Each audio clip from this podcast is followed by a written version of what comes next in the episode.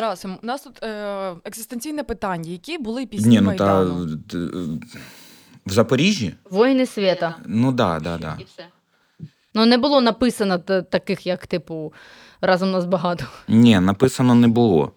Воїни світа багато, багато слухає. Ні, насправді не дуже якось і дивно, бо ми про це багато думали, і про це якісь навіть окремі там е, виходили відоси на Ютубі. Бо якось взагалі не до цього було. У нас прикол в тому, що всі активні музиканти в той період займалися якраз не музикою, і в цьому причина того, що якраз гімном Майдану стала пісня білорусів. А всі активні музиканти, які були національно свідомі, вони не писали музику, а вони були учасниками Майдану, їм було абсолютно не до музики.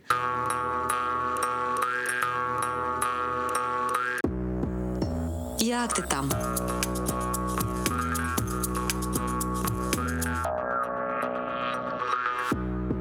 Друзі, привіт! З вами подкаст Як ти там? І е, з вами сьогодні я, Катя Маркова, Костя Андрієв, Олічка Мішевська. Анічка е, сьогодні прихворіла, вона не з нами, але у нас для вас бонус-трек, так би мовити, людина, яку ви е, знаєте краще за нас. Я думаю, це Тарас Білка, і я його точно знаю краще за вас всіх, бо це мій чоловік, військовослужбовець Збройних сил України. Він включається з нами е, зумом. На жаль, не може бути присутнім сьогодні з нами тут. Без нього. Саме ця тема була би неможливою, тому що ми вирішили сьогодні пригадати початок супротиву Запоріжжя, е, який розпочався 10 років тому. І ми пишемо цей подкаст 27 січня. А 26 січня 2014 року відбувся розгін Запорізького майдану. Коли я розповідаю про це людям з інших регіонів, на мене завжди дивляться з очима по 5 копійок. Бо, типу, що в Запоріжжі розгін Майдану, Майдан, Запоріжжя взагалі. Бо звісно, що тоді, е, в часи Майдану, вся увага була зосереджена на Київському майдані. е, А про місцеві як завжди, мало хто знав. Ну, або ця інформація вона губилася. Мені от е, навіть можу провести аналогію з подіями вже Великої війни. Е, в день, коли в Запоріжжя прилетіла ракета в самий центр Запоріжжя перед е, обласною військовою адміністрацією. В той день трапився перший масований обстріл України саме по енергоструктурі 10 жовтня. І про той факт, що ракета впала просто перед обладміністрацією в серці Запоріжжя. Там, де був Запорізький майдан, де люди стояли, де був розгін майдану і так далі. Про це всі забули, про це ніхто не говорив, бо воно загубилося. Ну, це ж як завжди з регіональними новинами. Їм дуже важко конкурувати з загальноукраїнськими трендами, скажімо так. І, і тому тут, як з будь-якою такою локальною темою, дуже важко входити в ефіри великих там новинних каналів всеукраїнських, або в принципі в будь-які там соцмережі, коли несеться все інше, те, що умовно, як це називають в лапках, більш важливе, більш масове або більш таке пропіарене, скажімо так. Ми нашим мікромедіа, як ти там, намагаємось відходити від цієї меншовартості, і щоб наш рівень популярності він розростався е, ширше, саме для того, щоб про Запоріжжя чули, про Запоріжжя знали і дізналися про історію його супротиву. Тарас і я. е, Познайомились саме завдяки Майдану. Якщо дивитися ну, назад на 10, 10 років, в принципі, якби не стався Запорізький майдан, не сталося б нашої родини, не сталося б нашої дитини, тому що саме на ньому проявилися наші з ним цінності, і ми на цих цінностях е, е, зійшлися. Тарас е, був на кожному запорізькому майдані, який проходив е, кожної неділі. Я не ходила кожної неділі, але всі знали, що є Тарас е, і група людей, які ходили кожної неділі. І я буду відверта, е, я вийшла на Запорізький майдан тільки один раз, і саме тоді, коли був його розгін. Ем, Тож давайте пригадаємо, е, як то все відбувалося. І я хочу просто прояснити вам, як буде відбуватися наша розмова. Я і Тарас, ми свідки тих подій дуже, так би сказати, е... Зсередини. Зсередини, так. Е, Костя, тобі тоді скільки було років? Мені тоді було 20 років. Було 20 років, і Костя був також е, учасником студентських майданів. Так, у тебе є своя історія про це. А Олічки тоді було скільки? Мені було 16, я була на першому курсі коледжу. І зараз я отак от аналізую все це і думаю, що зараз мені якось дуже шкода і прикро, е, що навіть там 16 років в мене не вистачало якоїсь сильної громадянської позиції для того, щоб там кудись виходити. Можливо, тому що мама не пустила, ну там умовно, ну бо якби все одно це е, діти, дівчата, це все, якби це трошки інший такий погляд з боку батьківства, як мені здається. Хоча в той же час було дуже багато батьків, які з маленькими дітьми ходили на майдан, проводили там з ними час не тільки в Києві, зокрема в Запоріжжі. І так зараз мені шкода, що я тоді не була активною учасницею майдану, але ну маємо, що маємо. Але у тебе є багато питань до нас, тому я би хотіла, щоб саме ти задавала питання, бо нам важко правильно вистроїти цю розмову, свої всі спогади е, розкласти.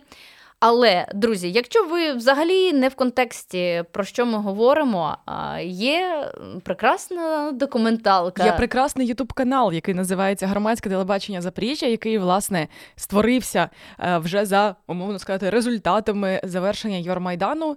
Е, І його створили тоді по всій країні, в тому числі в Запоріжжі. Тарас власне був його засновником. Катя е, і наша Аня працювали на громадському, тому це дійсно. Те, з чого в тому числі і почалося якби таке знайомство е, частини нашої команди одне з одним. І там є дуже багато інформації про Запоріжжя. Вона досі актуальна, хоча багато відосів зняті з 14, 15, 16, 17 років. Однак дуже багато з цих тем, з цих документальних відео, з цих репортажів, вони актуальні сьогодні не тільки як е, така історична ретроспектива, але і як такі якби короткі пояснення про що таке е, Запоріжжя, що це за місто, хто тут е, живе, які ці люди тут, про що ми говоримо, що для нас є актуальним, який наш контекст. Е, тому дуже раджу всім подивитися. І власне, те, про що починала говорити Катя, це. Документалка громадського телебачення Запоріжжя про розгін майдану. Вона називається 260114. Ми її знімали з моєю е, на той час колегою Юлією Завадою, яка зараз е, колега Олічки Мішевської Да, у нас в- в все громаді. Тісно переплетено в Запоріжжі.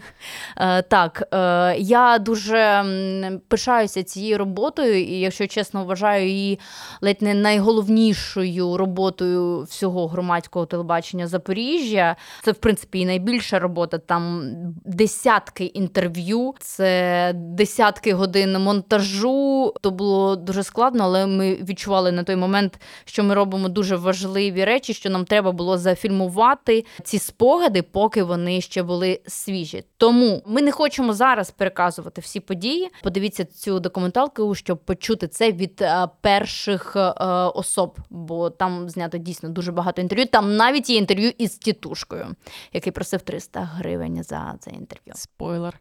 Я е, як. Е, е, як це найбільш юна з усіх, е, хто брав участь е, в тих подіях, е, і я не була в них залучена. Я сьогодні зранку подивилася цю документалку для того, щоб підготуватися до нашого епізоду. І, власне, я хочу почати трохи так здалеку, не прямо про розгін Запорізького майдану. Як ви взагалі зустріли початок Євромайдану в Україні? Де ви були? Як ви прочитали ці новини? Що ви пам'ятаєте з того дня? Тому що, повторюся, мені було 16 років, я була на першому курсі коледжу, і я пам'ятаю ці новини.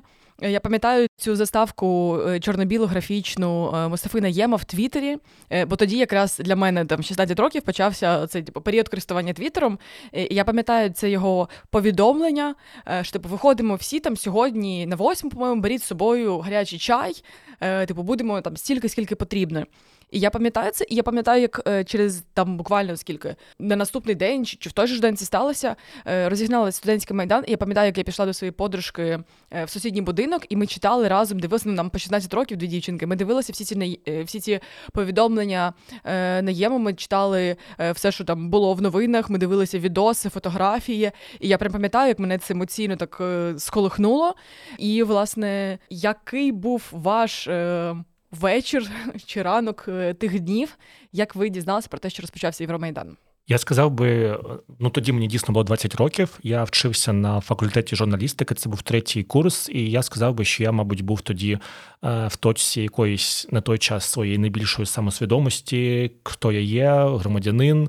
Ми багато спілкувалися з однокурсниками на тему майдану. Ми збиралися. В нас тоді здається була друга зміна, тому нам нічого не зважало вранці зібратися, випити вина, поговорити про да. У нас був такий період. е, Знаєте, цей третій курс факультету журналістики. коли ти вже дозволяєш собі максимально все, е, обговорити події там минулого вечора, що сталося. І я сказав би, що Запоріжжя до моменту розгону студентів на Майдані доволі, мені здається, мляво реагувало на новини. Це пов'язано в першу чергу через те, що новини через медіа доходили до нас е, повільно, тому що багато каналів всеукраїнських вони мало це освітлювали, а соціальні мережі були, можливо, тоді ще не настільки популярні.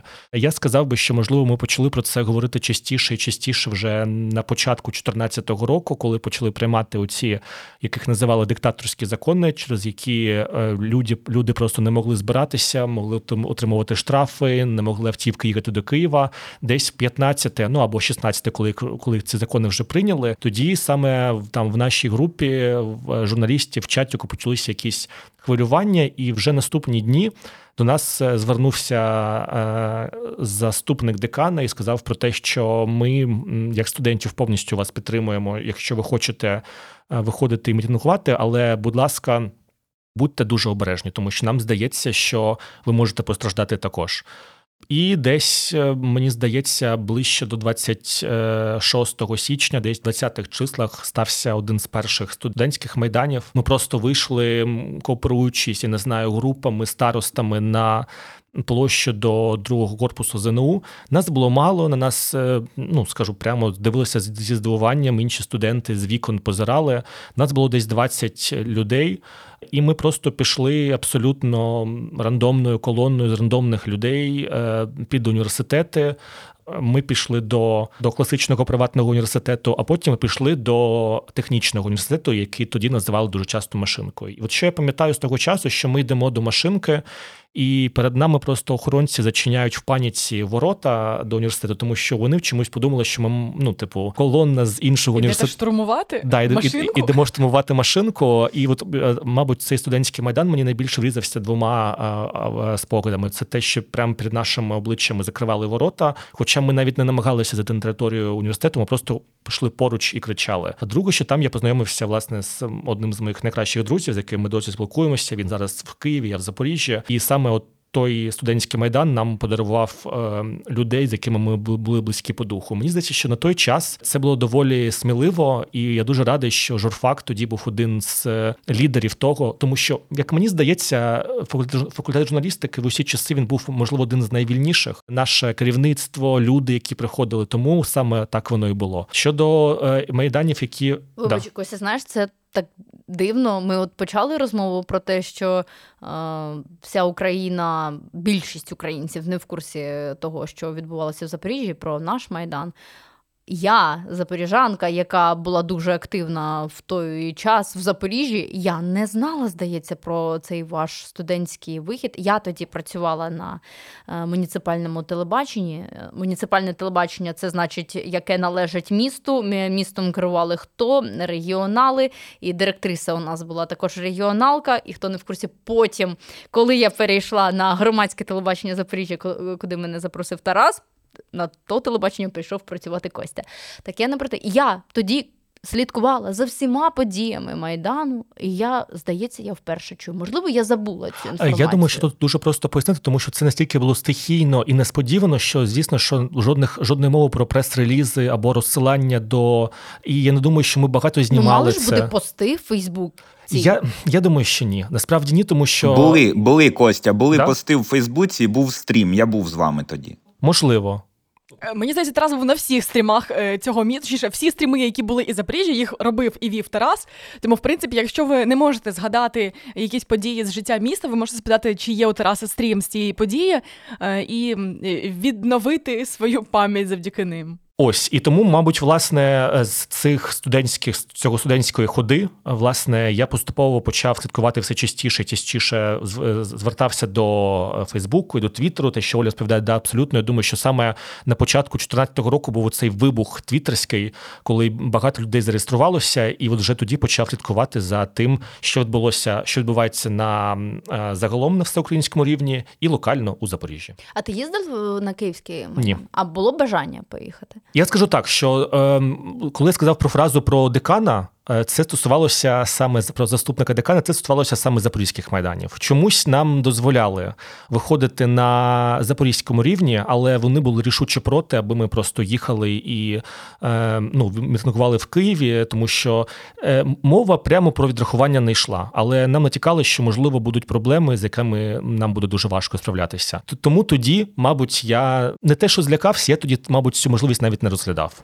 Я дум, я і чомусь здавалося, ем, що важливо, до речі, коли ми власне ці про ці події кажемо, і я думаю, що Тарас також про це скаже. Це було якось хвилями. В якийсь момент у 20-х числах, 21-х, в мене, було особисто якась відчуття, що.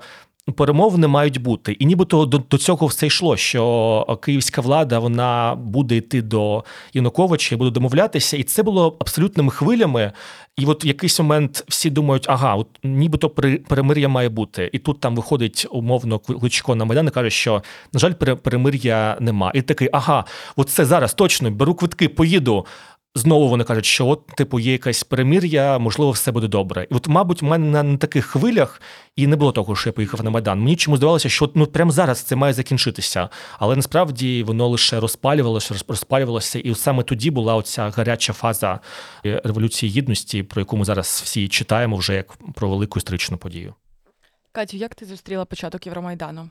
Чесно, я не пам'ятаю. Абсолютно точно я можу сказати, що я слідкувала за всіма подіями нон-стоп, як ми всі перший рік Великої війни, як ми не відліпали від е, телеграм-каналів, тоді не, не відліпала від Фейсбука, і як сказав Костя, е, від Твіттеру. Так, от тоді я його собі завела, щоб послідкувати за цими твітами. І мені здається, що на самому початку я не вірила, що це щось змінить. От я зараз аналізую, я не думаю, що в мене була віра, що, що дійсно зараз, коли вся влада регіональна, що можливо її е, зігнати, і що все станеться так, як сталося. Я впевнена, що я на початку не вірила в це.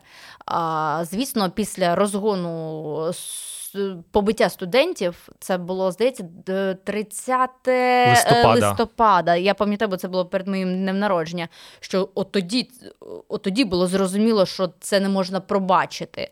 І що агресія в суспільстві вона зростала, і у мене також. І ну що було розуміння, що їм ніхто не пробачить, і що все це не просто вийшли, вийшли з плакатиками, а що буде щось серйозне. От я тут погоджуся, тому що моя родина, я скажу чесно, вона доволі скептично ставилася на той час до подій помаранчевої революції. Вона була мирною.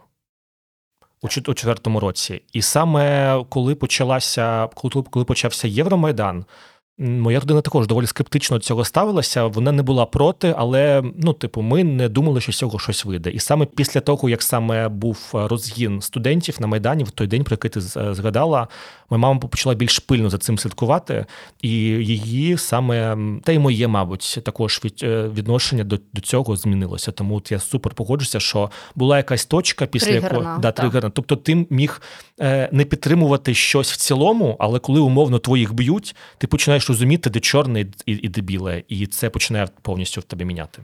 Тарасе, будь ласка, розкажи, як ти зустрів взагалі ну, Євромайдан, всі ці новини. Мені здається, що я з ним не проговорювала жодного разу це. Ну, Тобто я слідкував жодного Е, в ефірі реально. прем'єра Откровення Тараса тільки сьогодні. Це говорить, як ти там.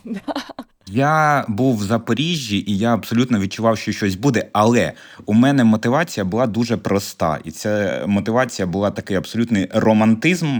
сказати чесно, мені хотілося якогось двіжа. Я не уявляв собі, що це буде настільки багато і наскільки масштабно, і в що це переросте. Але тут треба трішечки. Чому я відчував, що це щось таке буде, і мені хотілося бути свідомо активним учасником цього.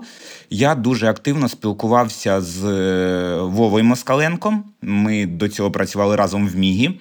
І е, деканом в КПУ на факультеті журналістики був е, е, Богославський Олег Вікторович. І чому я про це згадав? Бо Москаленко, наприклад, дуже активний учасник першої в. На нашій пам'яті насправді ми забуваємо про один важливий дуже факт. Були уже подібні речі, і це мова йде про революцію на граніті 90-го року в жовтні. Тоді вийшли студенти, тоді було студентське голодування впродовж 15 днів, здається, і всі п'ять вимог були виконані. Там вимог була ціла купа.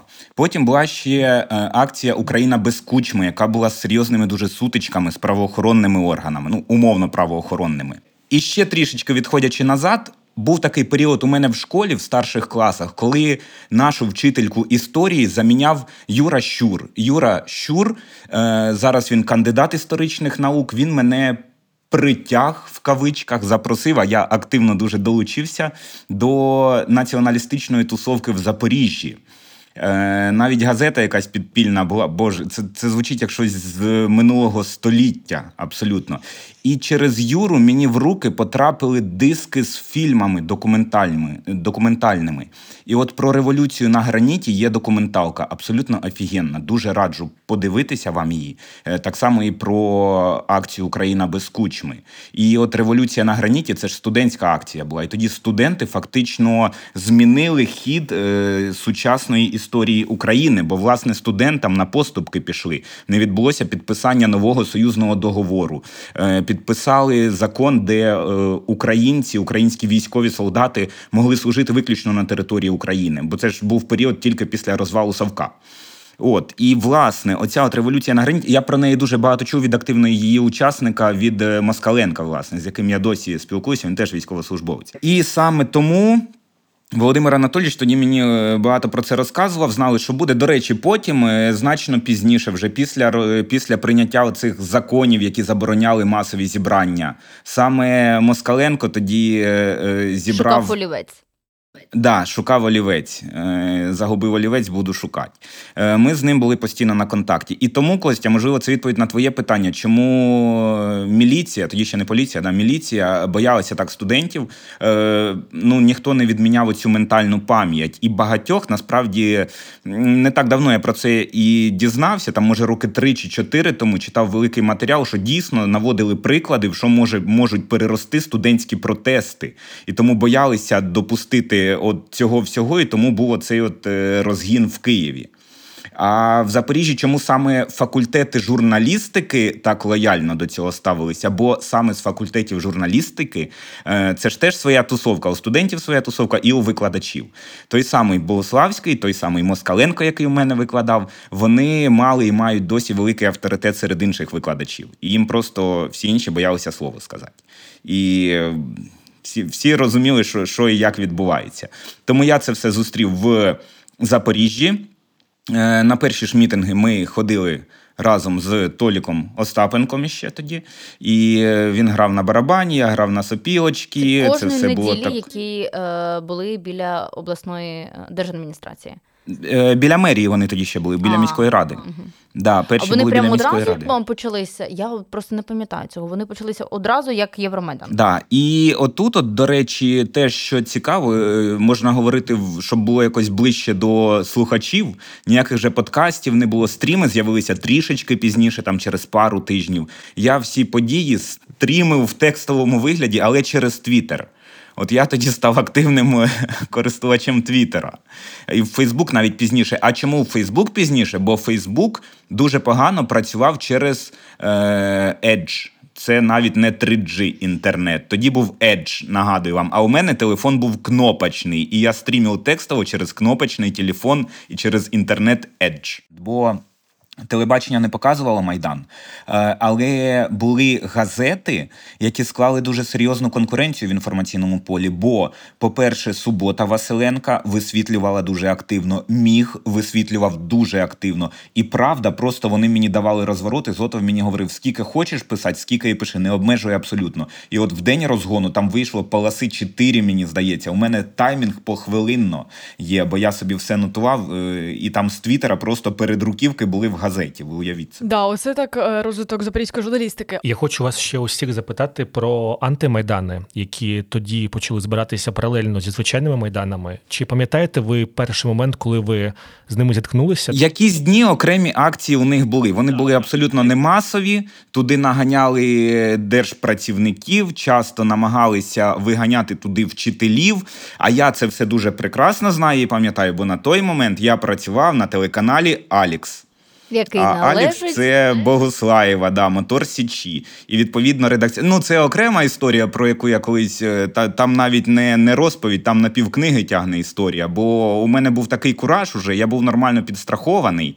І у мене така е, рубня була з тодішнім директором Алікса, бо фактично вони не могли мене звільнити з однієї простої причини, бо я вже мав підтримку від громадського київського і вже знімав сюжети на Радіо Свобода. І тому у мене був такий кураж, чи зможуть вони мене звільнити, що я доводив фактично цього директора до приступів. Ти знаєш, мені здається, прям- мені здається, що журналістам було дуже важко навіть освітлювати ці антимайдани, тому що люди, які на них стояли, вони мені здається, дуже важко взагалі щось БМС сказали. Типу, бюджетники вони дуже неохоче йшли на контакт, а там умовно люди там безхатченка або щось інше, вони дуже мляво і погано також говорили. Тому, типу, привести умовно хороший сюжет пропагандистський було, мені здається, доволі важко в редакцію з людьми, які тобі щось наговорять проти умовно, ні?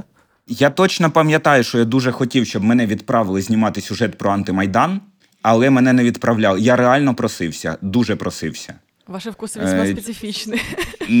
да, ну, мене, мене ніяк, ну, у мене не знаходилося аргументів, чому я маю туди поїхати. Всі знали, чим я займаюся, знали, з ким я спілкуюся, і коли я говорив, ні, сюди маю поїхати, а вони говорять, ні, ні, ні, ні, ні, ні. Ну, от я хочу доповнити Тараса щодо бюджетників, яких е, змушували приходити на ці мітинги. У мене мама вчителька, і, по-моєму, один раз точно е, їх прям змусили туди вийти. Там треба було прийти туди, там, типу, ще й відмітитися, що ти туди прийшов. Я пам'ятаю, що вони з колегами прийшли, відмітились, і так от е, там від байди далі, так через двір, через двір, і коротше пішли звідти. А я, е, як студентка, їздила щоранку о 7.30 через проспект маршруточкою е, в університет в ЗНУ. Е, і я пам'ятаю дуже добре ці кадри. Зима в Запоріжжі, як відомо, це неймовірна зимова казка. Не знаєте, Це ці сарказм. кучугури, Ви нас не бачите, але все. тут табличка. Да. Е, і це е, сіре болото е, в небі, сіре болото в землі, і все навколо сіре, і всі ці чорні сірі люди в курточках. Я пам'ятаю цю картину, як якісь поодинокі чорні люди, в смислі в чорній одежді, е, ходять під е, будівлею Зода Зова е, з прапорами величезними, такими прапорами партії регіонів. І я пам'ятаю, кожного ранку, 7.30 ранку, я їду в універ. І я пам'ятаю, як ці бідняги одинокі за там скільки за 50 гривень ходять туди-сюди. Або, можливо, це були фанатики, які. Які віддано вставали і йшли під е, обладміністрацію для того, щоб ходити там з величезними синьо-синіми прапорами партії регіонів. Я пам'ятаю, що я тоді так дивувалася, ну бляха, муха, ну ви серйозно. Ну от і вони це ходили туди-сюди, туди-сюди. У них там був якийсь там, не знаю, е, час ходьби, скільки там шагов їм треба зробити, і потім вони зникали якось. І коли я вже їхала з універу, їх вже не було там. Тобто це була якась ранкова акція, коли от якраз в час пік, коли всі їдуть на роботу. Ну мені здається, це був якийсь типу, продуманий крок. Якраз всі маршрутки, всі тролейбуси повз, і тут ці величезні прапори, і це було доволі забавно. Е, які у тебе, Катя, є історії з антимайданом пов'язані? Я також бачила ці картини, бо дорога на телеканал, де я працювала, вона лежала через е, облдержадміністрацію, тобто кожного ранку я також це бачила. І мені, як людині, яка максимально горіла е, цінностями Євромайдану, цим всім це було дуже важко бачити. І дуже важко було взагалі їздити на роботу на телебачення, яке е, робить вигляд, що нічого не відбувається. Мені е, дуже е, резонуло. е, Те, що ти, Оля, як ти описала оті часи, е, зима, Запоріжжя, все сіре, оце от болото. Бо я саме так бачила світ, мені здається, е, до перемоги Майдану.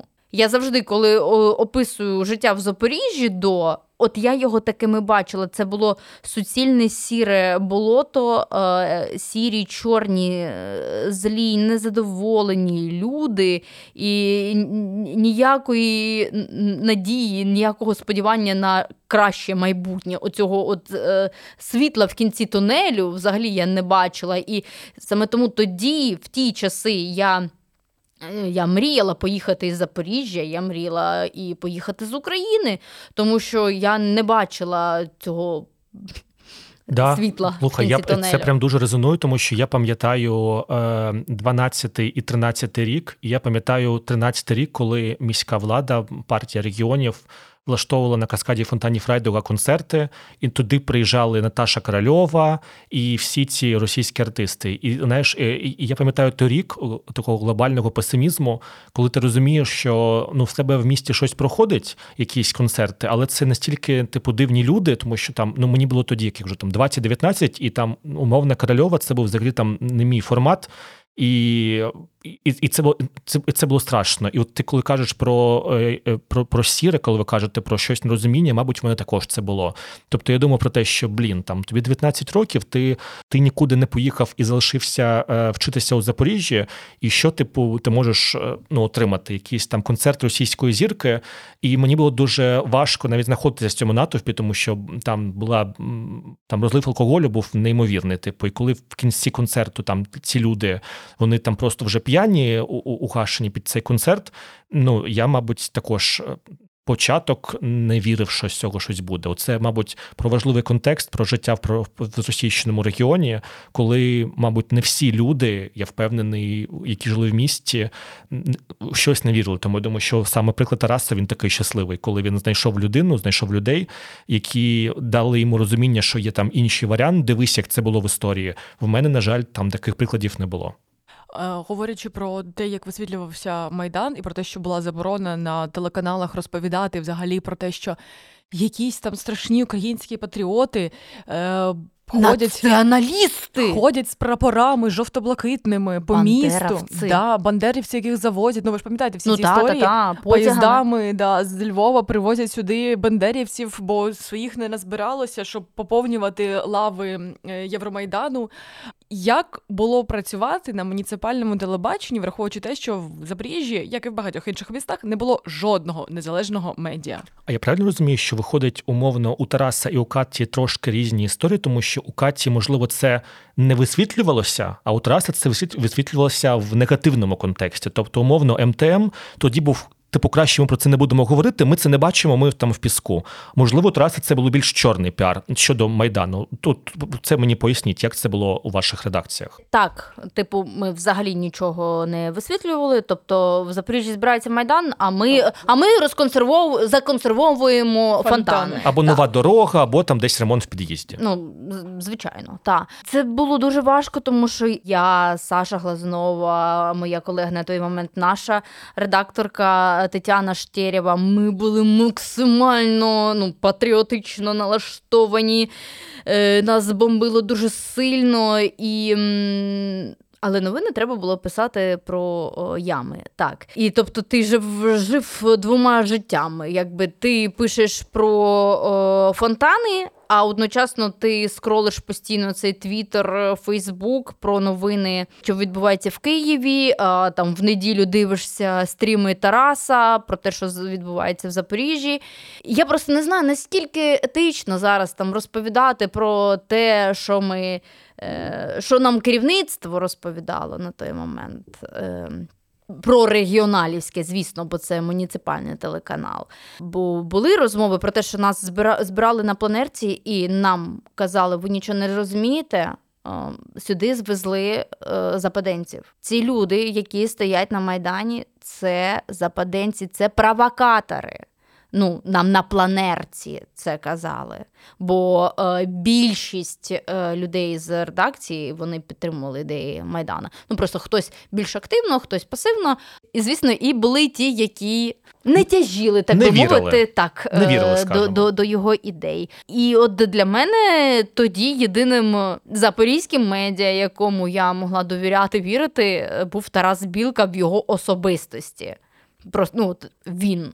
Потім там ще з'явився Толік Остапенка, який так, також стрімив. Але е, все одно більше писав про це Тарас. І він для мене формувався в моїх очах як от ну, зірка журналістики і е, зірка супротиву, знаєте, запорізького, типу, найближче до якої я можу дотягнутися, бо це він наша запорізька. І е, ми з ним не так багато е, зустрічалися на зйомках. Ну, в Запоріжжі всі журналісти, е, не так багато подій. Там відкривається якась е, дорога відремонтована, всі журналісти там. І якось так складалося, що ми з ним дуже рідко перетиналися. А коли перетиналися, це для мене було до, до Майдана. Ну, дуже дивний хлопчик, дуже дивно одягнутий. Марафатки, з боро- пам'ятаю, розповідала. Варафатки з бородою. Ну, грубо кажучи, це був герой не мого роману. А, а, так. Е, І Але- тут включався зворотній відлік. Ага. А от коли він, ну, це от революціонер кожної, кожної неділі. Стоїть на Запорізькому майдані. Мені іноді здавалося, що більше ніхто не стоїть, окрім нього. Ну там ще, ще, ще пару людей. Е, і я така, от він наш запорізький е, герой. Він для мене, ну я його починала, починала трошечки героїзувати для себе, і тільки в нього в Запоріжжі і вірила, і він був моє єдине медіа, яке я дивилася нон-стопом і читала. Ліричний, ліричний любовний е, відступ. Тарас, як це було в тебе на медіа, якому ти працював? Ну насправді, е, по-перше, і це абсолютно правдою буде сказати. Я довгий час дуже думав те, що це е, остаточний такий маргінез, і просто люди в наказовому порядку. Але те, що здебільшого і дуже часто там е, прибічники антимайдану це були маргінальні люди, це правда. Але вони так само і фанатичні були. Ну, дійсно, люди, які не, не за бабки приходили, їх не так багато було, е, це правда, але вони були. І ну, потім це більше проявилося вже в яєчну неділю, е, очевидно. Але були, були фанатики. І фанатики, які, зокрема, погрожували мені, погрожували моїй родині. Це е, представники так званого козацтва. Оці от Панченка, якщо пам'ятаєте, таких недолугих Всякі, типа, донські персонажей. козаки, от щось таке. Ну, це оцей от весь біомусор е, люмпенізований. Да. Е, вони були, і помічник цього панченка, у них офіс був на малому ринку. Е, якось вони називались військо низове, щось таке. Їх іще е, легалізував дуже так е, Янукович, там присвоював якісь звання їм. І заступник цього панченка, я зустрічав журналістів з Reuters на вокзалі. До мене підійшов. Е, Григор'єв, його прізвище, а він на Алекс дуже часто ходив, розказував, як правильно знімати які сюжети. Ну, там кінти були всі з Богуслаєвим. Е, і він показав мені коробку сірників, і е, при журналістах, при свідках багато людей було і каже, е, що це? Кажу, це сірники. Він это спички, это по-вашему сірники. Так вот, это может быть просто коробочка, а может быть средство, которое сожжет всю твою сім'ю і дом. Я так на це подивився. Ну, тобто, е, абсолютно прямо погрожував. Я потім бачив його в Аліксі. На Аліксі я ж приходив на роботу якось. Якось я йшов за ним і поставив йому підніжку навіть, але він був кончений алкаш. Сподіваюсь, він подох від цироза десь в Ростовській області. Ну, якщо не подох, то він на цьому шляху, безперечно. Е, от. І ну, це я до того, що фанатики були, і це не можна недооцінювати. Фанатики завжди є. Е, Але здебільшого, да, у них був великий дуже ресурс, ресурс в вигляді е, державних працівників, вчителів, людей, яким можна наказати. От і це, на жаль, теж правда. У мене є кілька абсолютно унікальних цікавих історій, пов'язаних з працівниками антимайдану, чи можна так сказати, прибічниками антимайдану. Е, Одна з них була на стрімі, і це було напевно за може за тиждень після розгону. Вони тоді збиралися перекривати плотину. Вони там біля пам'ят... тоді ще був пам'ятник Леніну. Вони там е, збиралися, тусувалися. Ми на машині туди приїхали з Богданом Василенко. Я стрі... Це все було в прямому ефірі для вашого розуміння. Я попросив Богдана під'їхати трішки ближче. Я хотів зафільмувати їхні обличчя. Е, хтось із них відкрив двері машини, а це реально було в стрімі, який на той момент дивилось ну, тисяч двадцять людей. Я, і я, і я. Да, Коли мене витягали а- за ногу з машини. А я мене- вони відкрили що машину і почали мене діставати. автомайдану, чи ні? Ну, це, це паралельно ж все відбувалося, тому я Да. дуже сильно. Тому що я Але це, я власне, це той відео, день да. через е, е, і ті події, через які потім судили Василенка. Я Там ще здається. Рогов був. Да, да, да, да, да, да, ну, да, він да. на всіх антимайдан. Угу. Я просто ми під'їхали, я відкрив вікно, знімав їх дуже близько. Вони відкрили двері, почали мене витягати за ногу з машини. У мене випав планшет. Богдан каже: все, їдемо, їдемо, їдемо. Кажу, ні, почекай, я планшет не можу дістати. Ну такі цікаві історії. Інші цікаві історії це те, що і теж про це е, треба говорити. Напевно, Е, багато хто думає, що антимайдан підтримував криміналітет. Різний. Ну, напевно, можливо, десь це так і було, але не можна не зважати на те, що і тоді були люди, які намагалися забезпечити охорону абсолютно проукраїнським людям. Мені кілька разів пропонували зброю і ну прям відкрито давали. Єдина причина, чому я тоді не брав цю зброю, я боявся, що хтось це знімає, і це може бути використано реально як провокація. Е, був період, коли мені до мене приставили е, охорону, і я знаю точно, що цю охорону до мене е, приставили люди з криміналітету. Мене про це попередили. Кілька днів е, охороняли. Це було під під'їздом. Я на Алекс знову ж таки там на маршрутці їхав. Ти їдеш на маршрутці, а за тобою їде там дев'ятка якась встановлена. Ну, таке воно трішки. Ну да. трішки, трішки, трішки тисне. Да, да, да, да, да, да, да. Але потім був е, приблизно схоже, схожа ситуація, коли Запорізький правий сектор уже якийсь період мене теж, е, скажімо так, надавав мені охоронні послуги. Е, Кришував, Там, кришував. там теж, теж є цікаві люди, е, більшість з яких зараз е, воюють в лавах Збройних сил України. Ну, тих, говорячи про знаю. те, хто були ці люди, які були на антимайдані. Ну, тобто їх там можна поділити на декілька категорій: куплені дураки, кончені фанатики і всякий заблудший що зброд. Хто були І люди? ті, хто опікується власним економічним становищем. Саме так ми їх називаємо. Хто були ті люди, які були на проукраїнському майдані? Хто були лідерами українського майдану в Запоріжжі? Бо це були і журналісти, і активісти, е, і підприємці, що не якби не мало важливо. Вот, і, і викладачі, і професори, е, і студенти. І це була дуже, Це дуже різноманітна е, когорта людей, е, кого ви знаєте особисто, і потім ми поговоримо про те, як за 10 років змінилися ці люди і де вони зараз, тому що дійсно багато з тих, хто тоді, в 2013-му, активно проявляв свою позицію, е, вони продовжують зараз це робити ще більш активно в лавах Збройних сил. І тоді їхній активізм на Майдані, напевно, дав перший поштовх е, такому більшому прояву їхнього патріотизму вже в таких е, акціях не тільки мирних, але і в тому, що вони долучилися до Збройних сил. Ну, е, якщо супер загально, а потім ми вже перейдемо на особистості. Я скажу чесно, я коли ходив на запорізькі майдани, не надто тоді знав, хто ці люди. Мені це не викарбувалося в пам'яті, але мені точно запам'яталося, і це один з найбільших моїх е, спогадів про майдан, коли я приходжу і бачу е, жінок у дорогенних шубах з дітьми.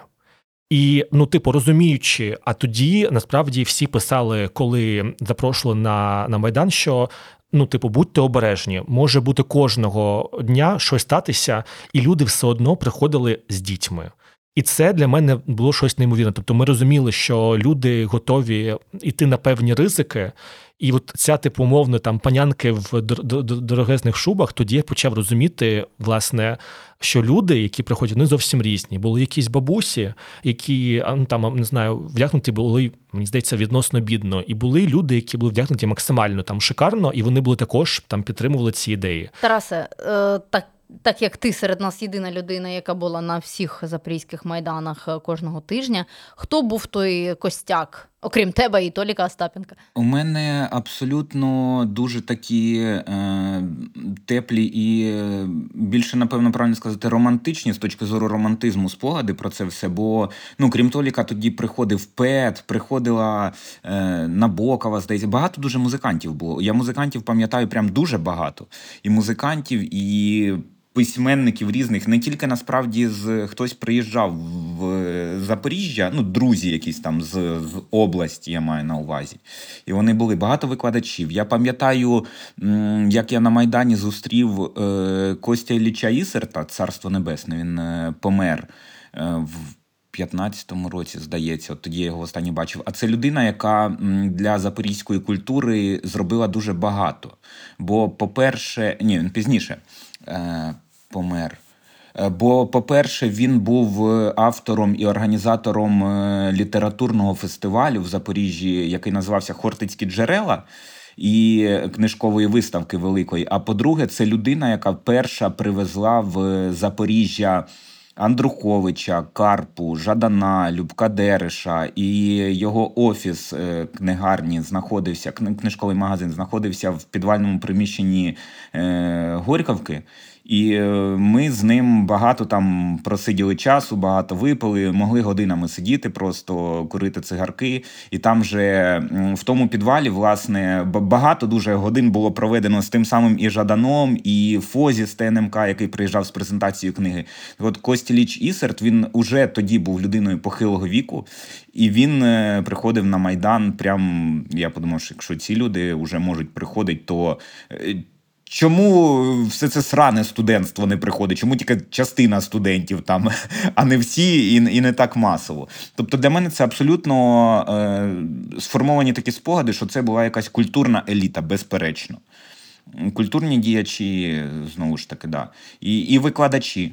Обов'язково викладачі, тому що на Майдані викладачів я бачив з е, КПУ Запорізького просто всіх з факультету журналістики, просто всіх. Ну і повертаючись до підприємців, Ірина Лєх, яка була е, 100%. співзасновницею Майдану, вона е, власне очолює бізнес-союз е, Порада.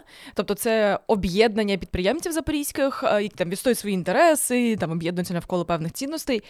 Е, І от, власне, мені здається, вона була тим голосом е, підприємницьким, скажімо так, який зміг також підтягувати туди. Вона була цим голосом ще, до речі, до Євромайдану, тому що вона влаштовувала мітинги проти смотрящого е, від Януковича Анісімова. Був у нас такий у Запоріжжі тіп, який мав свій золотий офіс, як він і називається, в центрі міста, якому всі комунальні підприємства і всі бізнеси зносили мішками гроші. Ну, його люди приходили навіть до мого батька в магазин. Ну, мого батька був магазин просто сантехніки. Тобто навіть до нього е, підходили, типу, а повісь е, плакат партії регіонів. Він ні. Він, Та ти що?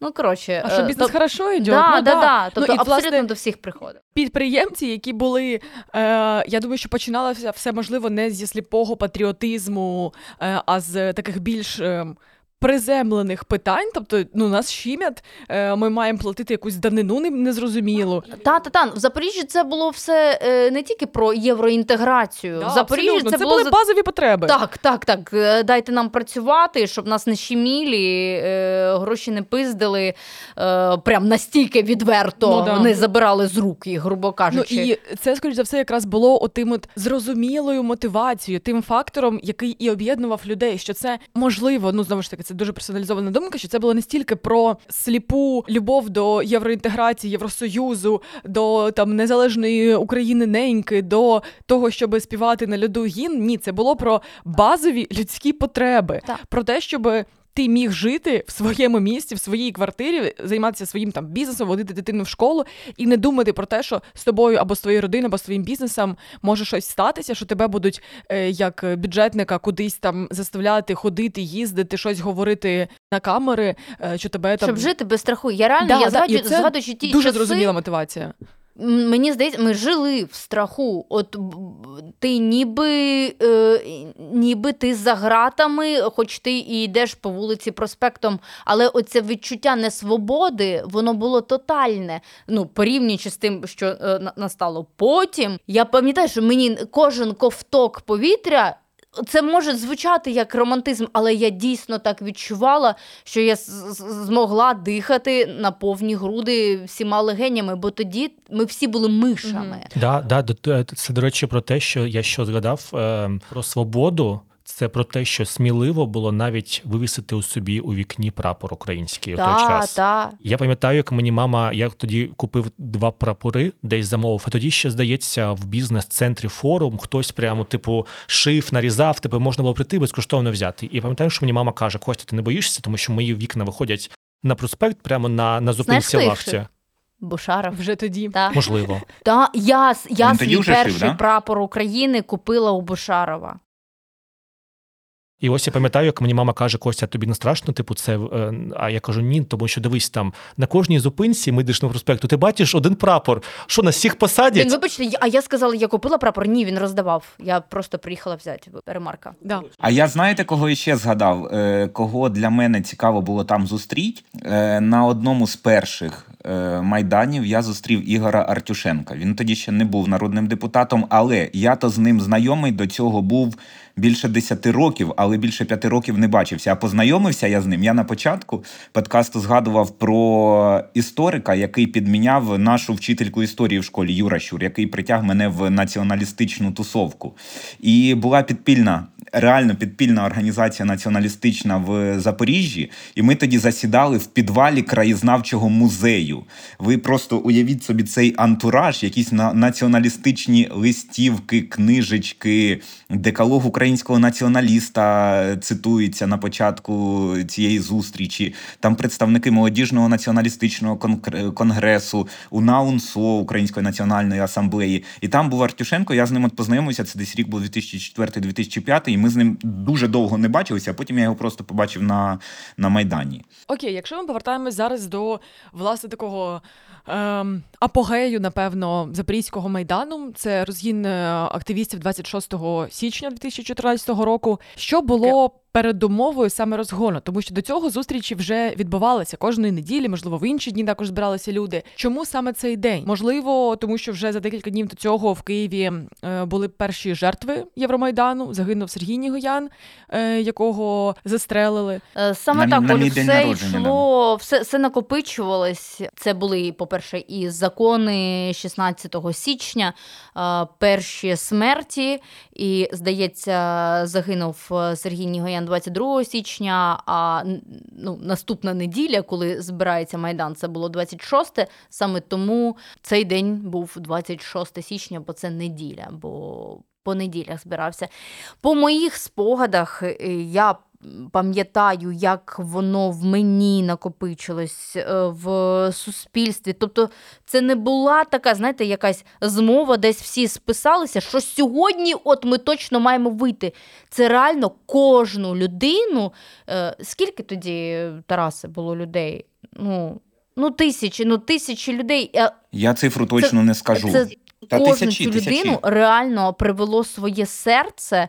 Попри те, що була заборона е, масових зібрань через ці закони 16 січня, попри те, що був мороз нереальний, ну скільки десь мінус 15 градусів точно було, е, все було в кризі, неможливо було пересуватися, але настільки накипіло, що люди самі виходили. Ніхто їх не, не згоняв, не привозив Автобусами, автобусами, потягами. потягами. Так, е, це були е, обличчя запоріжців, бо я побачила там більшість е, людей, яких там я знала на той момент. Ти просто приходиш в той день і бачиш всіх, і ти всі знаєш. Але було складно роздивитися всіх. Я впевнена, я, я досі дізнаюся, що той знайомий і та знайома були там, тому що було настільки холодно, ну і всі ховали за е, шарфами обличчя, ну і ще й ховали для того, щоб раптом щось не сталося, там не посадили, бо це ж ну, заборона була на масові зібрання бажання. Я пам'ятаю, що мені батьки е, заборонили в той день. Вони знали, що я маю намір. Вони заборонили мені йти, але я спеціально е, сказала, що я у друзів ночую за, за день до того і готувала свій похід туди. Е, батьки дізналися про те, що я там була набагато набагато пізніше, навіть ну і не в той день. І от і от цей спогад мені врізався, що ми стоїмо усі на льоду. А ну, щоб ви розуміли, ви кажете про ці всі сірість. Можливо, ви пам'ятаєте по хронології, що була сірість в січні, а потім бахнув мороз на мінус багато, і вся ця сірість стала льодом.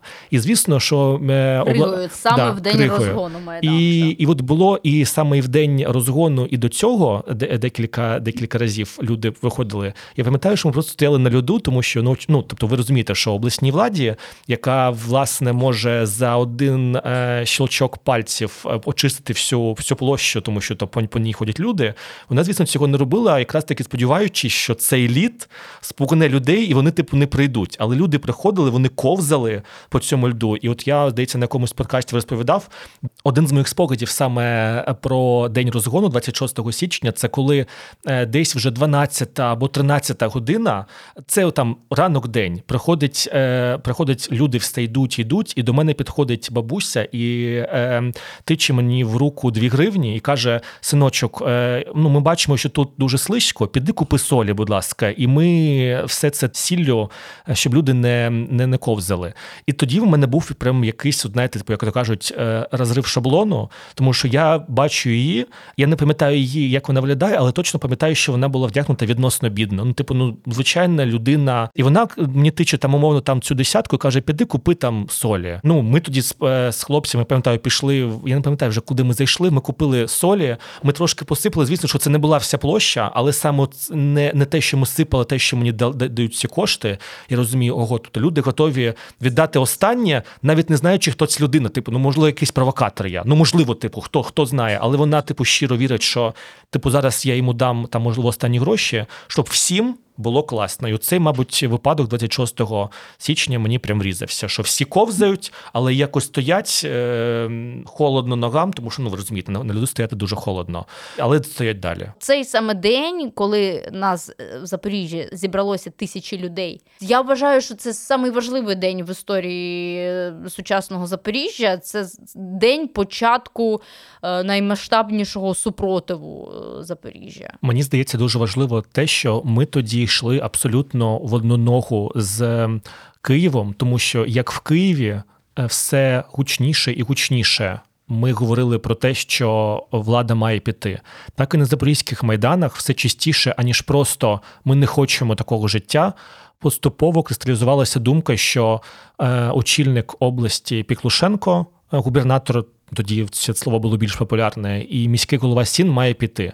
І з кожним майданом саме оцей, що ми маємо зробити, аби жити краще, воно все ясніше і ясніше кристалізувалося. Тому що спочатку дійсно це було там. Давайте подумаємо там, це ж було як народне віче. Давайте ми на народному вічі подумаємо, що нам робити. В кінці кінців більшість людей вони зрозуміли, що можна змінити ситуацію лише прибравши губернатора і мера. І я думаю, що можливо тут цікава ваша думка, Каті, Тараса, наскільки ці вже більш точні, зрозумілі заяви стали передумовою до такого жорсткого розгону, тому що в ті дні багато де були такі ж. Заходи, але мені здається, що настільки жорсткий розгін був один з небагатьох міст саме Запоріжжя, тому що в нас була чітка, типу, ну тобто, це не просто там умовно. Знаєш, Кось, да. мені зараз подумалось, от ти поки це говориш, е, мені подумалось, що. Принципі, в Запоріжжі могло б це все і не статися, цей зріст нашої свідомості, що всі вийшли. Та якби влада е, в обличчі губернатора Піклушенка та мера Сіна постійно ж ну не несли ахінею, чуш і повну хуйню з своїх рупорів медійних. Вони ж дуже агресивно підтримували Януковича і всі ці меседжі е, про бандерівців. Е, вони знімали сюжети, вони збирали е, тітушок, про це все знали. Вони збирали потяги антимайдану, який їхав на Київ. Про це знімали сюжети, як вони збирають, машуть ручкою потягом, ніби то е, людям, які е, від щирого серця по своїй волі їдуть в Київ на той антимайдан. І це ще більше бісило людей, тому І що вони це розуміли б- реальність. це- Да. Ми, ми це все бачили, і тобто, і це, е, це також такий величезний тригер для Запоріжжя був. Бо якби е, просто робили вигляд, що нічого в Києві не відбувається, можливо, ми би настільки не обурили. Тоді я думаю, що це ідеальний е, зараз момент перейти на той самий виступ Піклушенка, який, мені здається, вирішив багато чого. страшная Это чума противоречия. На территории Запорожской области не пролито, и я уверен, не будет пролито ни одной капли крови. Здесь, на Майдане, один молодой человек предлагал мне стать на колени.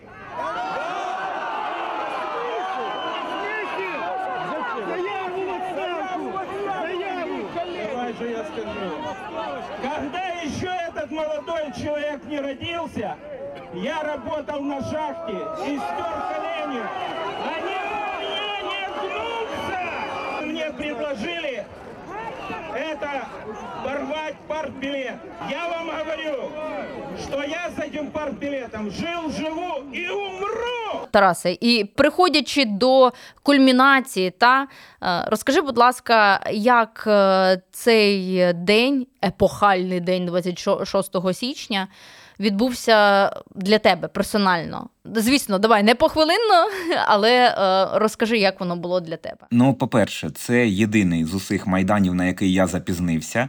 Я запізнився не слабо, я запізнився години на три, напевно. І причина тому дуже проста. Бо з самого ранку ми разом з моїм батьком, разом з Олег Лимарчук був, хтось іще нам допомагав. Ми в гаражах на Кічкасі е, пиляли щітки. У нас був запас ПВХшних труб е, для каналізації. Ми їх е, розпилювали на шматочки, а потім пиляли вздовж, щоб люди скотчем могли це примотати до рук і до ніг. Тому що ми очікували махач. Об'єктивно. Тому ми цим і займалися. Ми готували екіпіювання для самооборони Майдану е, нашого. Е, От, от, власне, так. Тому я, коли приїхав, я трішечки запізнився. Е, Страшенні проблеми були з, прикла- з прекрасним інтернетом Edge. Мені смски багато хто писав, що там відбувається, чому ти нічого не оновлюєш, чому нічого не пишеш. Інтернет якось дуже довго не працював. Я не, не розумію, чому. Потім він запрацював. Да, дійсно, пам'ятаю, що було дуже холодно. Ці всі щиточки ми е, поформували якісь невеличкі загони з футбольних фанатів, хуліганів, з активістів. Були десятки створені. Е, Самооборони Майдану.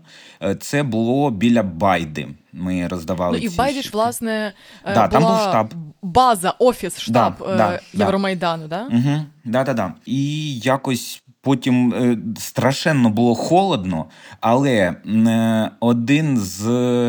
Я не пам'ятаю на той момент, чи він був заступником чи помічником Сіна. Е, Сокульський, він попередив мене. Він дуже. Ну, е, ми з ним знайомі були з тривалий час уже знайомі були, бо до Алексу я працював на ТРК Запоріжжя. Він був тоді директором. Е, з Євгеном Арнольдовичем знайомі ми були. І він мене попередив. Він сказав мені, що готується розгін, і це було іще десь після обіду. Тобто, що якийсь двіж незрозумілий, подивіться, що відбувається ззаду Бо в обід е, після цього виступу е, Піклушенко була спроба штурму. Ну, можна і так сказати. Ну, Е, як? Були, Ну, ну, було достатньо багато словами. провокацій. Кілька знайомих тоді вже да. Там були, були певні такі невеликі Як тітушка, який е, хуйом вертів. Е, Це теж було, да. Вони провокували Ну, дуже то був сильно. шланг. Але, Мгм. типу, ти, типу, він робив вигляд, що він З вікна верте. над вивіскою обласна е, Запорізька обласна рада. Це лівіше від облдержадміністрації. Ну там ж паралельно два входи. Да, це було теж. Е, от тому щось, щось очікували. Безперечно, але у мене спогади. У мене я пам'ятаю, що я на майдан приїхав страшенно А про втомлений. Гранати, Тарас. ну, Шумові, були шумові вибухи. якісь, да, да, вони були теж, я пам'ятаю, але я не дуже їх яскраво так пам'ятаю. Прям це було з, е, в районі там заднього двору, де облдержадміністрація. Там було реально стрьомно ходити, тому що кучкувалися якісь е, незрозумілі тіпочки, і їх достатньо багато було. Тоді почали вже приходити смс, що не пересувайтесь там по два, по три, а тільки більшими групами.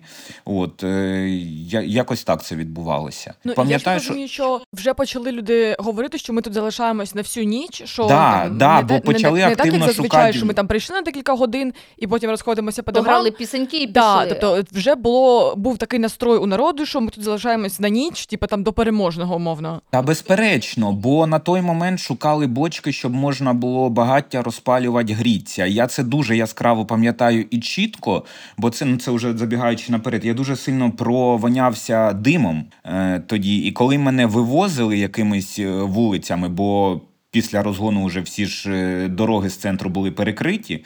На мене Василенко тоді вилив багато дуже одеколону, і це не допомогло. Мене там прикидали якимось лахміттям в машині, але я смердів і не, не тільки димом, а Бо тепер було ще розпорядження е, одеколоном. всіх, хто воняє Да. е, вогнищем, та На райвідділок їх, вести. е, вести одразу в відділок, так? Да, да, да, було, було, було.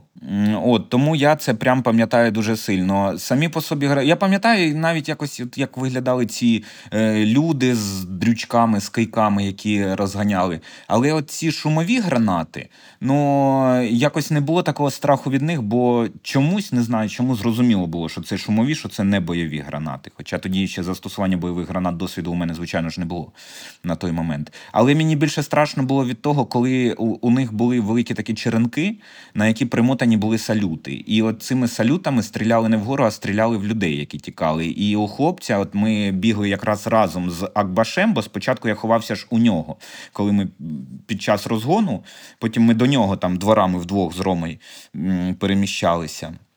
Е, Теж довго часу це зайняло. І от біля нас біг хлопець, і одна з цих е, салют, салютів е, потрапила йому в куртку, вона загорілася. Оце я пам'ятаю дуже яскраво. Ти коли про це згадав, я згадав, що я коли стояв той день, от я пам'ятаю, що людьми йшла якась чутка, що нібито є снайпер. Пам'ятаєш таке?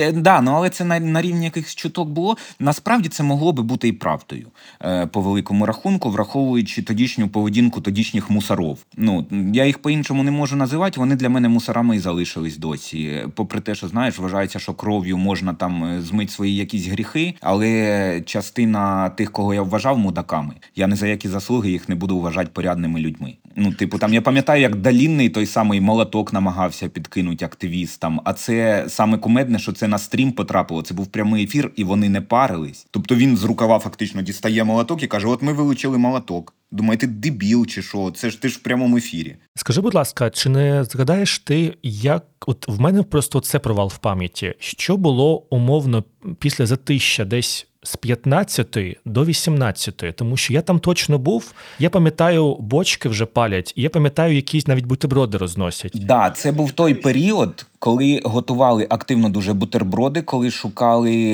е, хто і як е, розписувався певний графік, хто і як буде привозити е, кипяток для чаю, і продовжували шукати бочки і дрова, тому що в якийсь період, мені здається, була проблема з дровами, певна. Бо розуміли, Я правильно що... розумію, що багато людей просто пішли, щоб повернутися, хтось думав ввечері. От і, і просто моє останнє е, е, е, Да. зараз, мабуть, будемо вже приходити до Мгм. тих моментів найтрагічніших. Моє останнє згадка, що я пам'ятаю, що починають прикривати проспект на фестивальній, щось відбувається. І я такий окей. Я пам'ятаю, я ще пішов на зупинку, яка була поруч, зупинка вулиця Гагаріна. Там я на щось сів, навіть не знаю, як що, що тоді ходило. І от я пам'ятаю, що десь там, можливо, шоста або вечір бочки палають, проспект перекривають. Я йду додому. Що було потім, я тільки знаю по новинам. Тому, мабуть, тут також траси до тебе розказуй. Е, Тут проблема якраз в тому, що насправді стріми мої почалися десь через тиждень. На той момент ще не було обладнання стрімить. Можна було інтернету нормального не було. Треба було портативні ці модеми. Воно багато грошей коштувало. Телефони не дозволяли цього робити. Треба були планшети. І брак комунікації був дуже великий. Тому все всі дізнавалися тільки текстово, а текстово це все не передається. А інтернет був настільки поганий. Я пам'ятаю точно, що я в той день не запостив жодної фотки взагалі. Бо реально ну, воно не постилося. Не можу це пояснити ніяк досі. От, але да, був період, коли думали, що люди порозходяться. В якийсь період людей поменшало сильно, це десь годині о п'ятій, але годині десь о сьомій людей набагато більше стало. І вони повернулися і не могли назад. Проспект став власне перекритий. Одна з версій на той момент була. Бо люди якраз везли і дрова, їжу, і бочки додаткові. Тобто, і це було сигналом того, що все ж таки люди не розійшлися. І тоді вже повторно мені прислали смс, що точно будуть розганяти, типу, будьте обережні. Я хочу розповісти з, зі сторони людини, яка була зранку на Майдані, Потім була вимушена поїхати на роботу, знімати срану школа Ми іщем таланти в той день. Ну, це просто сюр.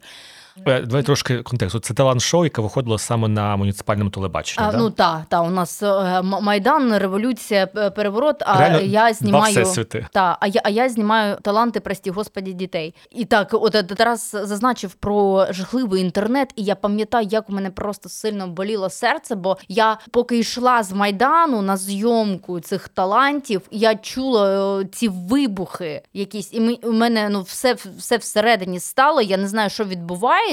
І я намагалась оновити інформацію, а взагалі не грузив тоді чомусь інтернет. Можливо, глушили, а можливо, тому що багато людей було в одному місці. Як воно тоді працювало, я не знаю. І ми з колегами домовились ввечері повернутися на майдан. І якраз вже були повідомлення про те, що мирна лампова атмосфера, горять бочки, чайочок, бутербродики розносять. А ми ж е, бачили мільйони відео з київського майдана, цей весь романтизм, е, як там люди один одного підтримують. І ми ой, нарешті у нас такий двіж. е, Підемо, перевіримо, Е, постоїмо, поїмо бутербродики, підтримуємо, може щось теж зможемо зробити. І ми поки їдемо маршруткою, туди нас було десь е, сім.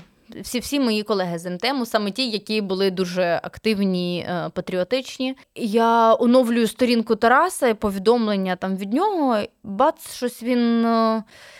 Що ж ти написав про те, що перекривають проспект? А ми вже їдемо маршруткою з металургів до фестивальної. І я читаю його повідомлення про те, що перекривають проспект. І тут маршрутка на Україні зупиняється, і нам, і нам кажуть, все, типу, далі не їдемо перекрито.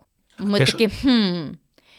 І ми продовжили йти вверх. е, Ну, для тих, хто не розуміє, з е, торгівельного центру України до площі фестивальної, де відбувався майдан, це одна зупинка. І ми йдемо вверх туди. Ми доходимо до перехрестя Якова Новицького, і ми бачимо, як проспектом на дорозі іде колона мусорів з е, щитами попереду них, чого ми ніколи не бачили в Запоріжжі. Ну, тобто колона вистроєна мінтів з цими. Ми намагаємось перейти е, дорогу я, на Якова Новицького, а, ну, тобто йдемо прямо на них. А вони нам куди пошли? Ми вперед. І вони нам, типу, розвертайтесь, ідіть назад. Ми такі, яке ви маєте право? Ну, ми, ми почали з ними сперечатися. Я не пам'ятаю, які там саме були сказані слова, але ми вступили з ними в словесний діалог. Оце це, типу, ми такі, ні, ми підемо, ви не маєте права. Ну, вони такі, да, ми не маємо права. І вони тупо побігли на нас і почали пиздити. Дівчат і хлопці, нас було п'ять дівчат і двоє хлопців, здається, так. Вони тупо моїх колег, жур- а ми почали кричати: ми журналісти, і їм було абсолютно поїбать. Е, Вони кийками почали бити. А я, я побігла. Ну, вони коли побігли на нас з кийками, я побігла назад. Ну, тобто до, до ТЦ України. І я дуже довгий час, і, можливо, навіть типу досі я відчуваю якусь провину від того, що я тікала від побиття кийками і там і не рятувала своїх колег. Ну, але ж.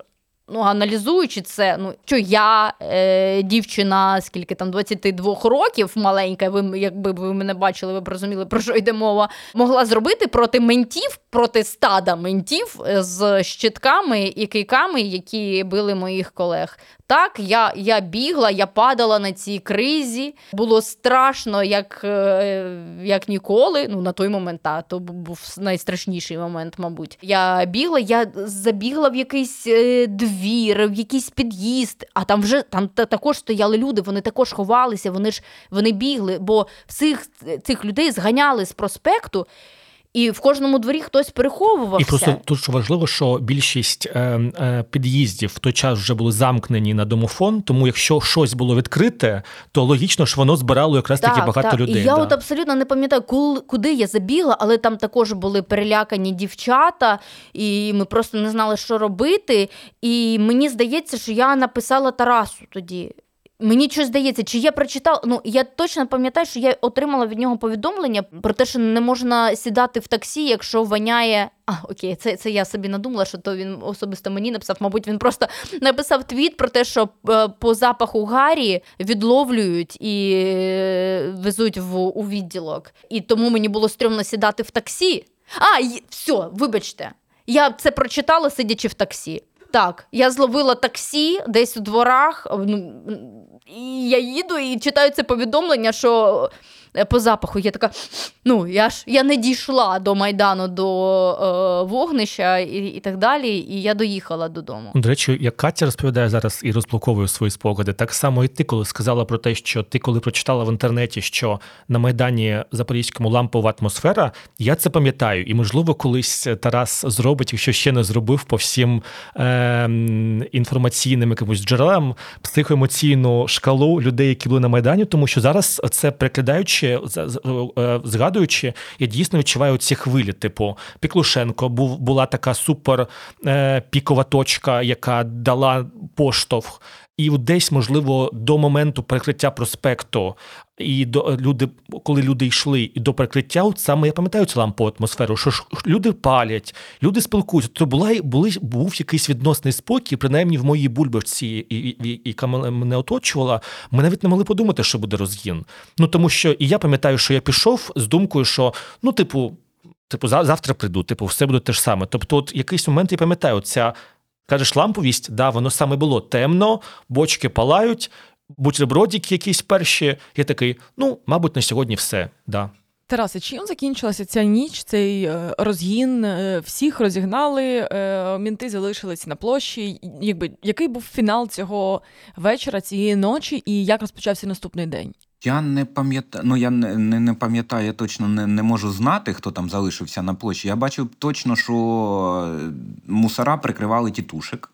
Це факт, тобто вони їм допомагали. Ми з Ромою Акбашом е, через двори дуже повільно і дуже довго до нього додому йшли. Якщо так, це десь півгодини, ми години три, напевно, йшли. Потім шукали, як мене звідти вивезти, хто мене може вивезти. Е, Мене вивезли. Зранку я, очевидно, що не пішов на роботу на ТРК Алікс. Е, Я поїхав в редакцію до е, Зотова в газету Правда. Там був великий, дуже великий уже двіж. Акбаша зранку не було, мені здається. Але був тоді і Шацький там, колишній прокурор, а тоді, мені здається, ще й чи майбутній, чи не став, не, не пам'ятаю. Ну на той момент він ще не був прокурором. Ще не так, був. це, це типу, це Шацький, це була людина з Майдану, яка потім стала е, облпрокурором. От, і багато що обговорювалося, і мені тоді теж говорили, що тобі, напевно, треба кудись щось. Чи е, мови не було про те, щоб виїхати, але було багато пропозицій, хто мене може переховувати. Тому що говорили, і в жодному випадку не йди на, на роботу на ТРК Алікс. Заліч на дно в Запорожжі? Ну, типу такого, да. А в е, наступного дня, 27-го, мені написали. Причому там така система верифікації цікава дуже була через мільйон знайомих. Написала людина, представилася одним з керівників, з керівників організації Правий сектор в Запоріжжі, запропонував зустрітися.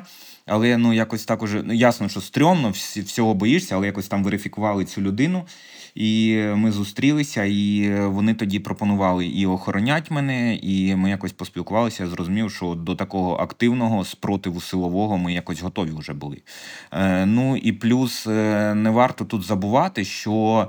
М- Мусора, як і тітушки, вони дуже сміливі, коли їх дуже багато, а їх не, не буває багато постійно. І з іншого ж боку, були представники фанатського двіжа футбольного, ультрас ті ж самі. А це дуже серйозна рушійна сила будь-яких і протестів, і революцій, ну як і завжди. І тому, але надалі ніхто нічого не прогнозував. Е, Зрештою, я через ну я весь той день провів в редакції правди. От і а вночі ще да, з того дня якраз почалася моя активна співпраця з громадським телебаченням, бо вночі мені здається, Рома Скрипін мені подзвонив, і це було включення, включення, причому ну телефоном. Бо тоді вже розуміли, що і в Бо я його дивилася. Я все дивилася. Ну, я прикиньте, я приїхала ввечері додому, мене трусить, і я шукала будь-яку інформацію. Мені здається, у мене одночасно були вкладки з усіма онлайн-телебаченнями е, включені. Там ще був якийсь такий період, що я десь годину провів. Не пам'ятаю, чий це був офіс, але я пам'ятаю, що ми були там з Юрою Гудименком і чай пили. Е, Ну, для тих, хто не знає, Юрій Гудименко це е, Вже ветеран війни. Пам'ятаю точно, що з наступного дня, е, коли я почав знову ходити в редакцію на роботу, я ходив зі зброєю, і ця зброя це був кастет. Я тоді ще не був готовий стріляти в людей, е, як багато змінилося. Але мені хтось дав кастет, не пам'ятаю хто, і я з ним ходив. А якийсь період навіть з нунчаками. Такий в мене захист. Е, сурова запорізька журналістика версії 2014-го, коли ти в редакцію ну, ну, ходиш е, з е, нунчаками. А спитайте, як нам було повернутися на муніципальне телебачення після того, як побили колег дівчат і хлопців? І як вам було? Як пройшов твій ранок в редакції? Заїбісь було. Ну, стало відомо якимось чином, мабуть, тому що вони поїхали побої знімати, чи що, бо ну, вони, е, мої колеги, я маю на увазі, яких побили. Наше керівництво е, МТМу дізналося про це наступного ж ранку. Про це дізналося, і нас зібрали, щоб ну, посварити. Припісочить. Ну, так. Нас, людей, на яких напали, побили менти, зібрали, щоб розповісти нам, що ну чим ви взагалі думали, прочитати нам лекцію, і вони дуже судорожно думали, що з цим робити, бо це стало відомо, що побили журналістів. І це е, стало відомо до рівня сіна. І чи того дня, чи наступного дня до нас приходив е, дуже сильно, я зараз ставлю лапки пальцями, вибачатися Далінний, керівник поліції, міліції. Його вибачення виглядало так: я должен був защитить своїх людей, которым гра... Боже, я російською не говорила е, півтора роки.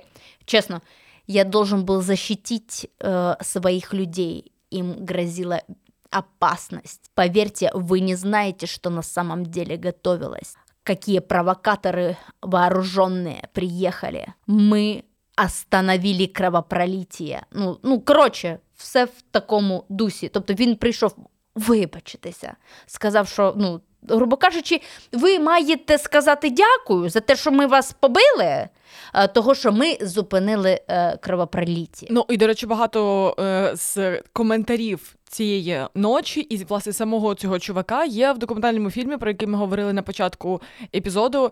Е, подивіться, дуже цікавий чувак. Я от зранку якраз е, дивилася це все. Е, ну і там же ж пок- показано, це ж наперед журналістика, там показано різні е, сторони е, протистояння, скажімо так, і те, як він е, реально там типу розповідає в інтерв'ю, що я потім наступний ранок пішов до всіх журналістів, я всіх обійшов, я вибачався, я типу пояснював їм ситуацію. Ну і ти якби дивишся, і думаєш, ага, ага, пояснював. Але мені здається, що після тієї ночі произошов якийсь злами на каналі, тому що я потім, постфакт, вже минулого року, коли готувався до матеріалу про Девід, тоді ще років розгону, шукав те телевізійні сюжети, які показували на місцевому телебаченні. Е, е, Алекс, е, як завжди, нічого не розміщував ще тоді, а потім розміщував все з двого з дво з двотижневою затримкою. ТВ5, я так розумію, все. Тоді вийшов, вийшов сюжет Костя на Алексі, вийшов, і він був, звичайно ж, викривлений. Да, я маю на увазі, що на темі вийшов я маю вперше сюжет. Да, от я про це і кажу. Що е, я так розумію, що Тар- Тарас я мав на увазі те, що Алекс і ТВ5 я не знайшов в архівах на Ютубі, тобто я прям гортав максимально. І а телеканалу МТМ сюжет Знайшов? є. Ну він має він має бути, до речі, Да. Максимально виважений. Мені То- здається, що ви за нього просто Ми так, звісно, ми всією редакцією. Його просто. писала е, єдина журналістка із редакції, яка не була на розгоні, Катя Циганова. Вона єдина не була з нами. Тому тільки їй довірили це писати, щоб це було неопереджено. І звісно, ми всі вичитували її сюжет, і е, ні вона, ні е, Таня Штерєва, ніхто б не дозволили, щоб е, там була хоч крапля неправди. І воно так і було. Придивляючись це постфакт, я думаю, що той ресурс, який уклали в той день, щоб цей сюжет вийшов, саме таким це був злам, можливо, тоді для телеканалу, тому що я був дуже здивований, коли я придивився. Тому що я дивився сюжети 23-го, 24-го, 25-го, 26-го, який вийшов 27-го. Ну, і я це думаю, було що нам в принципі дозволили про це писати саме тому, що нас відпиздили. Я думаю, що це так і було. Ну, да, Але знаєте, я пам'ятаю той день, е, день повалення режиму, так би кажучи, коли, ну, коли е, з'їбався Янукович, просто наступного дня ми приходимо на роботу, і е, керівниця е, каже: робіть, що хочете. Плаче і каже, та робіть, що хочете. Того ж дня я знімаю сюжети про самооборону Майдану. У мене екскурсія про те, що вони роблять, і так далі. І почалося життя, і, і, і почалося вдихання того повітря свободи, за яке я вам казала, як, як громадянинки і як журналістки. І нарешті я вперше почала робити журналістику. Давайте поговоримо про тих людей, е, яких ми вже згадували, де вони зараз, хто вони зараз, що з ними зараз.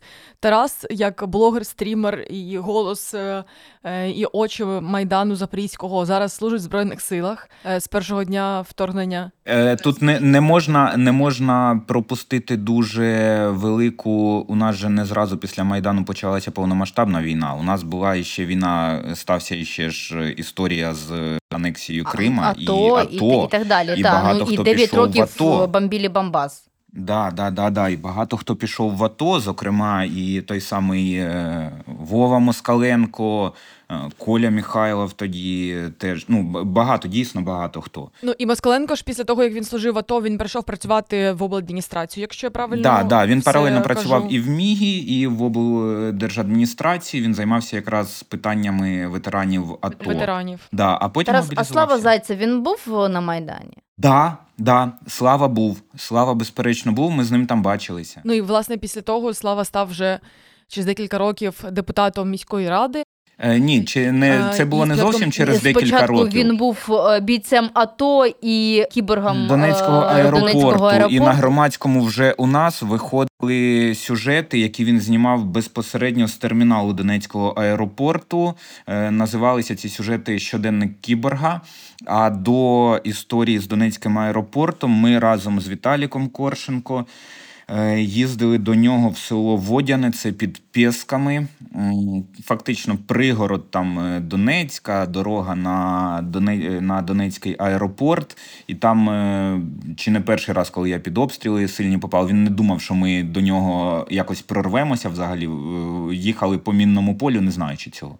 І якось доїхали, привезли там допомогу всіляку. І слава, вони потім пішли.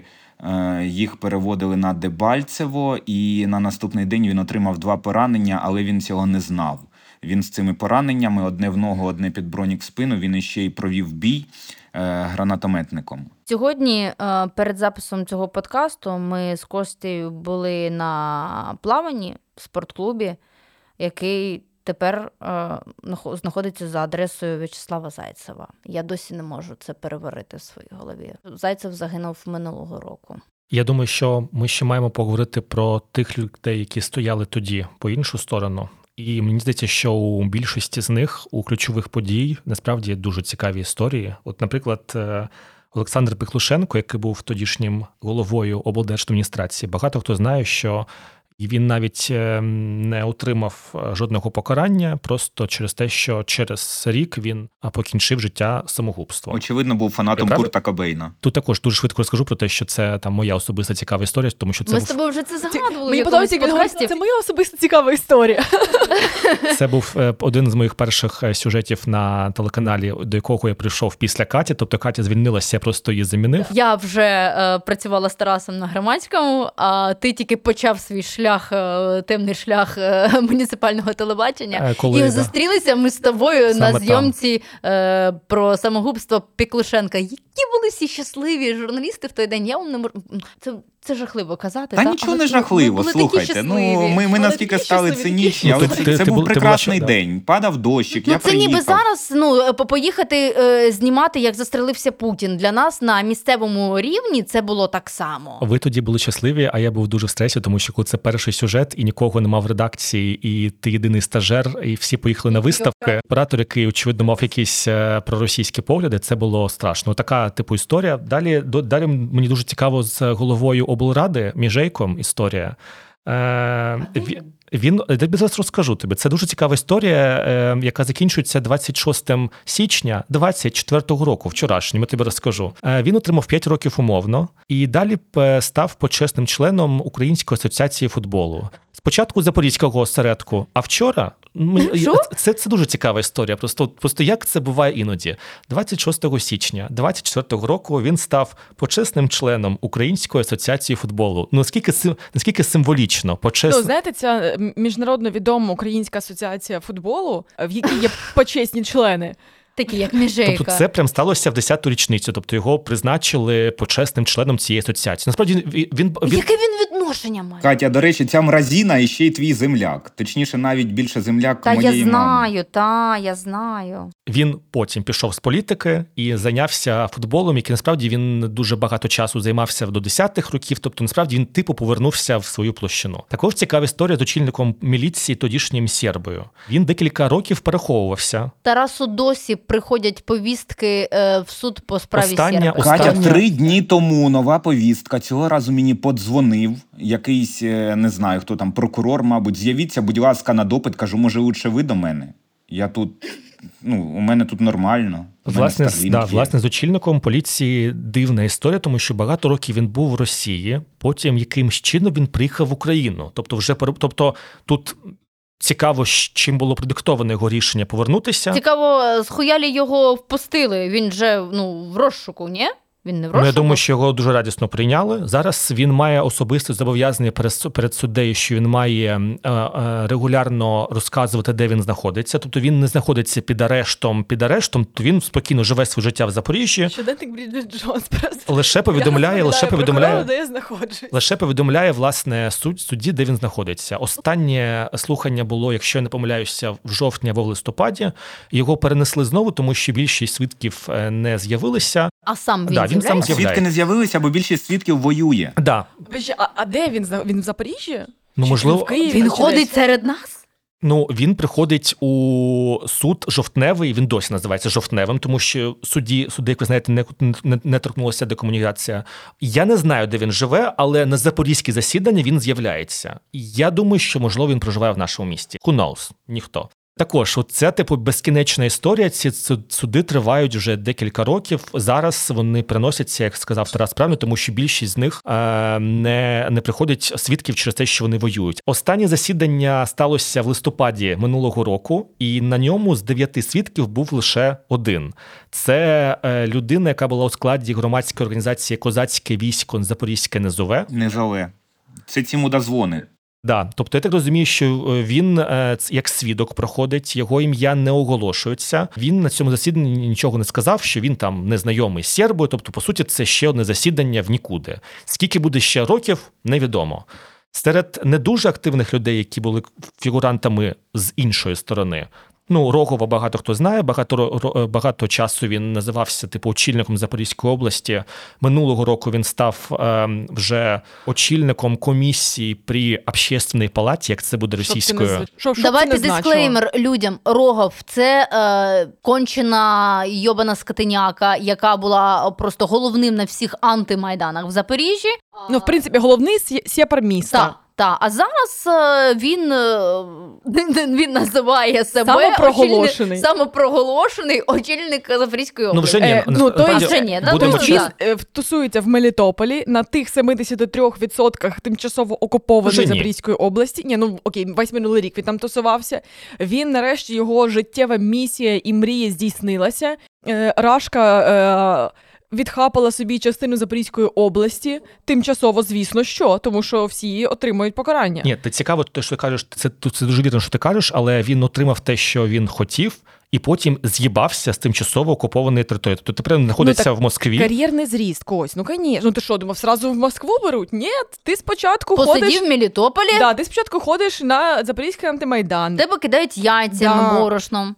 Ну, как би, як там кажуть, з грязі в князі. Ну вот, ну це кар'єрна драбина, ти розумієш? А особисте мій там е, цікавий інсайт був е, те, що зараз ну ви логічно кажете, Тарас каже, Катя каже, що багато хто з тих, хто був е, на майдані, він зараз захищає Україну. Також зараз, ну тобто, це очевидна думка, але мені було несподівано роз- зрозуміти, що багато з тих, хто був по ту сторону, зараз вони командири вже повноцінно російської армії, яка базується в ну тобто, спочатку там минулий рік рік, 22-й, 23-й, вони приймали безпосередню участь в окупації, були колаборантами. Тепер там, приміром, Артем Тімченко, він заступник командира в якомусь там дивізії, яка саме окуповує територію України. От, тобто, Це, це, такий просто.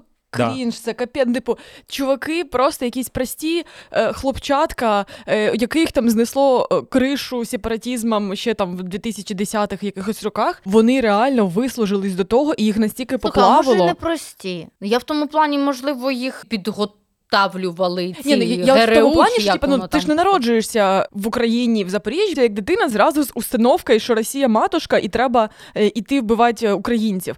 Ні, тобто тебе ж ну типу, тебе твій життєвий шлях якось до цього приводить моменту.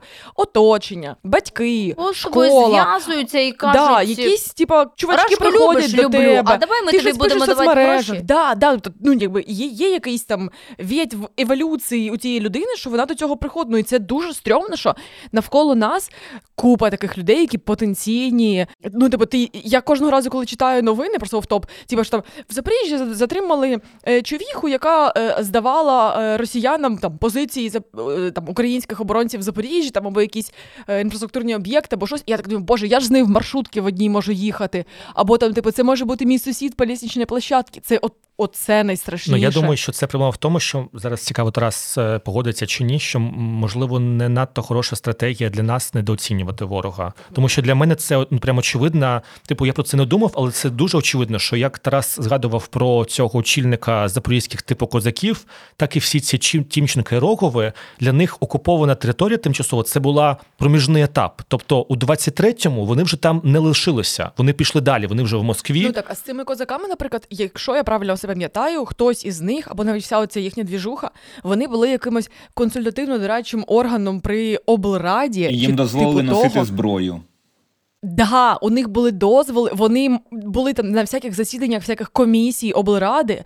Е, ну, типу, вони безпосередньо могли впливати, вони були допущені на ну, типу, до верхів управління областю, скажімо так. Е, І, і вони там, ну я просто працювала в школі, і нам іноді присилала якась типа розсилка, що треба опублікувати на школьному сайті.